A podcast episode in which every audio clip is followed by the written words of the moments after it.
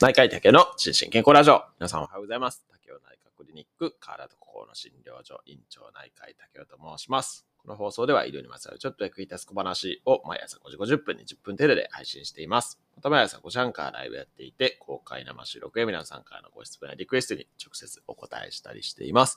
アフタートークも人気です。ぜひご参加ください。ということで、えー、長らくやってまいりました。えー、心身健康ラジオプレゼンツ認知症のいろはですけれども、今日で最終回になると思います。はい。今日で最終回で終わろうと思います。で、えっ、ー、と、一応前回、前々回の復習させていただくと、まずは、え第1回は、まあ、認知症の基本的な考え方ですね。まあ、認知症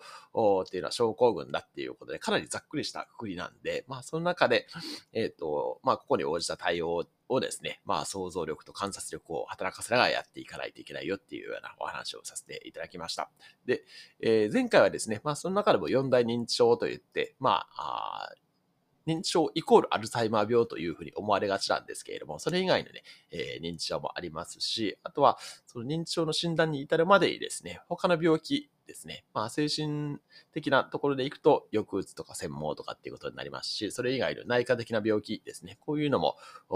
見極めないといけないよねっていうような話をさせていただいて、まあ、その辺の、まあ、診断をですね、まあ、医療機関にかからずにやるっていうのは、まあ、無理な話なんで、まあ、まずは医療機関に、えー、認知症かなって思ったら行っていただきたいっていうような、そんなお話をさせていただきました。はい。で、今日はですね、えー、っと、最後、最終回、認知症の当事者に対する対応の頻度っていうことで、これもしかしたらですね、認知症の治療のことをね、話期待された方もいらっしゃるかもしれません。まあ、それこそね、今年から、えっ、ー、と、レカネムとか使えるようになったりとか、まあ、あとは、あ抗認知症薬っていうやつがですね、まあもう今結構使われたりしているので、その辺のね、話を期待されてるかもしれませんけれども、まあ、あの昨日、おとといかな？あ、昨日の放送のアフタートークのも言ったように、ちょっとね、薬に関してはね、私かなり保守的な立場を取ってるので、むしろ皆さんに知っていただきたいのは薬がどうこうよりも、この対応をですね、の方を知っていただく方がいいんじゃないかなというふうに思って、えー、今日は最後、対応のところのお話を10分弱ぐらいでお話したいと思います。はい。で、その中でもですね、認知症に対するこう対応の、えっ、ー、と、まあ、いろんなこう、ものがあったりするんですけれども、あの、最近はですね、多分ユマニチュードがね、結構有名というか、あ研修とか行かれてる方も多いと思うんですけれども、ユマニチュードもいいんですけども、まあ、古典的にはというかね、まあ、むしろね、エビデンス的にね、非常にあるのは、このパーソンセンタードケアっていうですね、これの方がね、えっ、ー、と、まあ、より古くからあって、まあ、いろんな研究もされてるっていうことで、今日はね、ちょっとそっちの方をね、取り上げたいというふうに思います。で、えー、っと、まずは、この認知症のパーソンセンタードモデルっていうですね、27ページからご覧いただけたらと思うんですけれども、まあ、これはですね、まあ、認知症の当事者の方はですね、こういった、まあ、脳の障害、心身の健康状態、生活歴、性格傾向、社会心理とかを包括して考えましょうよっていう、まあ、これ、あの、まあ、我々診療内科も使う、まあ、BPS モデルですね、バイオサイコソーシャルモデルっていうのと、まあ、かなり似通ったところありますよね。まあ、こんな感じのものがあって、で、えー、その、その次ですね、この自分らしさ、結びつき、携わること、共にあること、くつろぎっていうところが、まあ基本的なあ概念として非常に重要で、その中心に愛があるっていうですね、ここでいきなり愛出てくるんかって思いますけども、まあそういうような考え方に基づいて、えー、ケアするっていうような、そんなものになっています。で、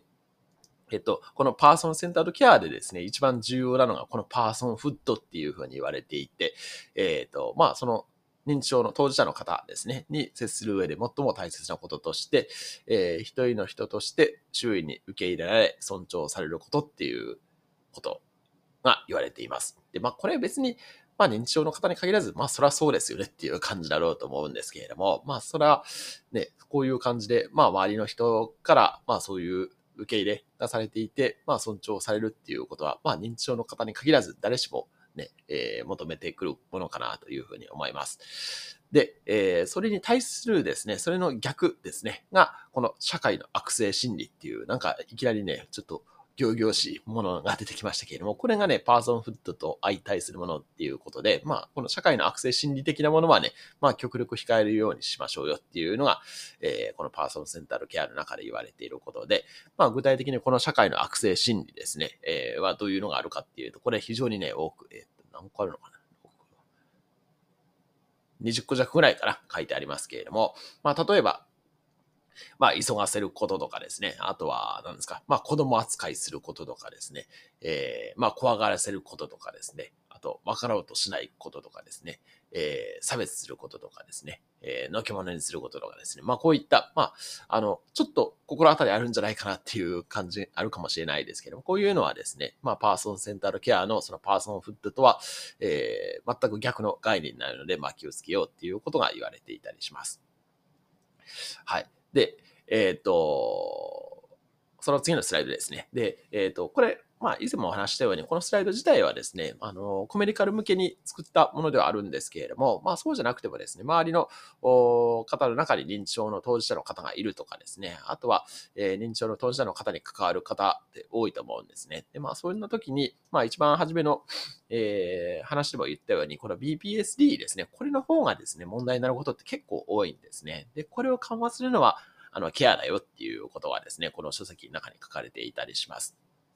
で、まあ、BPSD って、えー、この、まあ、えー、認知症に伴う心理、行動の異常なんですけれども、これは、えっ、ー、と、認知症の人のストレスによる反応や行動と呼ぶべきっていうふうに書いてあって、まあ、これは確かにそうだよなっていうふうに思いますね。本当にね、対応によって BPSD が、あどうなるかっていうのは、まあ、かなり変わってきます。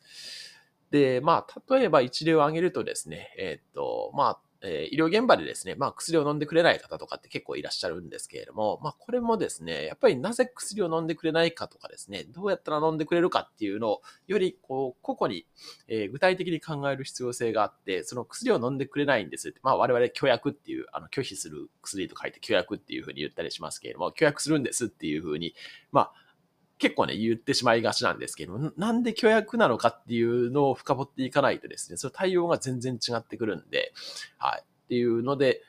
もあります。まあ、例えばですね、例えば、このシートがあって、まあ、シートから薬を出せないとかっていうことも考えられますし、あと、副作用が怖いですね。まあ今いろんな情報を調べて、えー、その副作用の情報って、まあいろいろあるじゃないですか。まあそういうのが怖いから、えー、飲みたくないとかですね。あとは、薬を飲むと、まあ100%副作用が出ると思ってるとかですね。あとは、まあ純粋な薬の飲み忘れ。あとは必要性を理解していないとかですね。まあこれ、まあ例えばっていうことで5つ例を挙げましたけれども、この5つ、おのおのを取ってみてもですね、全然対応法違うじゃないですかっていう感じで、この一口に虚約って言っても全然対応法が違うので、その詳細を聞いたりとかですね、あとは、より具体的な方法を考えていかないといけないっていうのがあったりします。で、あとは血圧ですね。まあ、血圧って透析患者さんには、ね、絶対測らないといけないんですけれども、まあ、この血圧をね、測らせてくれとかっていうのもね、えー、時々経験しますけれども、これもまあ同じですよね。まあ、なんで血圧を測らせてくれないのかとかですね、えー、どうやったら測らせてくれるのかっていうのを、まあ、より具体的に考えましょうよっていうのがあります。はい。で、えー、35ページ目ですね。えー、まあ、なので、このパーソンセンタードケアを行う上で大切な3つのことっていうことで、えー、観察、観察、観察って書きましたけれども、要はね、本当に観察しないとね、わからないんですよね。だから、かなりね、解像度荒く言ってしまってることとかはかなりあるので、この、その人のことをよく見て、えー、何ができていないのか、何を保管すべきなのかとかですね、逆に何が活かせそうなのかっていうリソースですね、あを見出すっていうのが、ね、非常に重要になってきたりします。はい。で、その中でですね、これいつも、まあ時々私が出してくる言葉で、この松浦弥太郎さんっていうのの書籍に書いてあったこの工夫とアイディアですね。これ非常にね、いい言葉だなと思っていて、えー、この、もう本当にね、まあ個々の対応が必要なんですけど、逆にね、それが面白かったりもするので、まあ、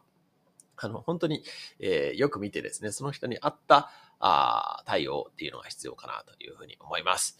はい。ということで、えー、最後、全体のまとめですけれども、えー、まず一つ目、認知症を正しく理解、あ診断、理解すること。えー、二つ目、認知症と似た病気ですね。これを正しく見分けること。まあ、これちょっと、どちらかというと医療従事者に求められることですけれども。はい。で、えー、三つ目、認知症の当事者へのケアの前提として、まあ人を尊重、人として尊重するっていうことですね。パーソンフットが大事ですよっていうこと。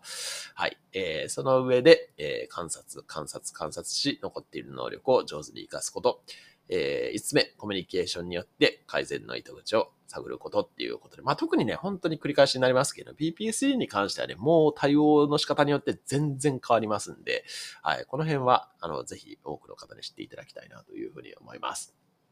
はい。ということで、えっ、ー、と、スライド3回にわたってお話しましたけれども、もしなんか、ここ分かりにくかったとかですね、えっ、ー、と、ここもちょっと詳しく説明してほしいみたいなのがありましたら、あの、コメント欄とかで入れておいていただけたらと思います。はい。では、今日も幸せな一日でありますように、お相手は内科医の竹でした。興味津々。